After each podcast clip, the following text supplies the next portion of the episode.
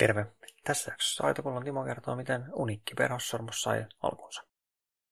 Vopissa on myynnissä tämmöinen hyvinkin ainutlaatuinen ja unikki sormus. Niin mikäs kyseisen sormuksen tarina?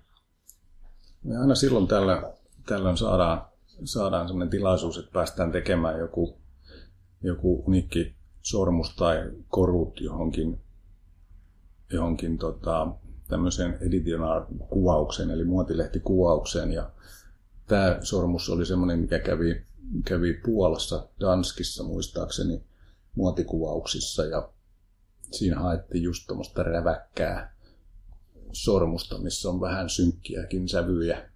Ja, ja, ja muistaakseni Morsiamella oli kuvissa musta hääpuku.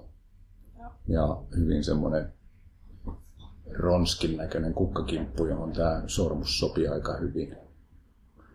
Ja se on ihan puhtaasti tehty siihen muotilehtikuvaukseen ja sitten se palautui meille aikoinaan sitten kuvausten päätyttyä ja nyt se on myynnissä yksittäisenä unikkikappaleena. Paljonko teillä oli siinä niin kuin vapaat kädet vai oliko siinä niin kuin selkeä, selkeä suunta tai tyylisuunta ainakin, mitä, mitä niin kuin haettiin? Joo, siinä oli just nämä edellä kuvatut niin kun asiat tiedettiin etukäteen, että minkä näköinen morsian on kyseessä ja mitä, mitä henkeä ja tyyliä siinä haluttaisiin. Ja sitten loppu oli sit sitä, että meillä annettiin vapaat kädet, että nyt voitte ihan rauhassa luoda sitten semmoisen kuin haluatte.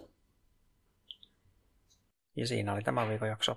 Tervetuloa mukaan taas ensi kerralla.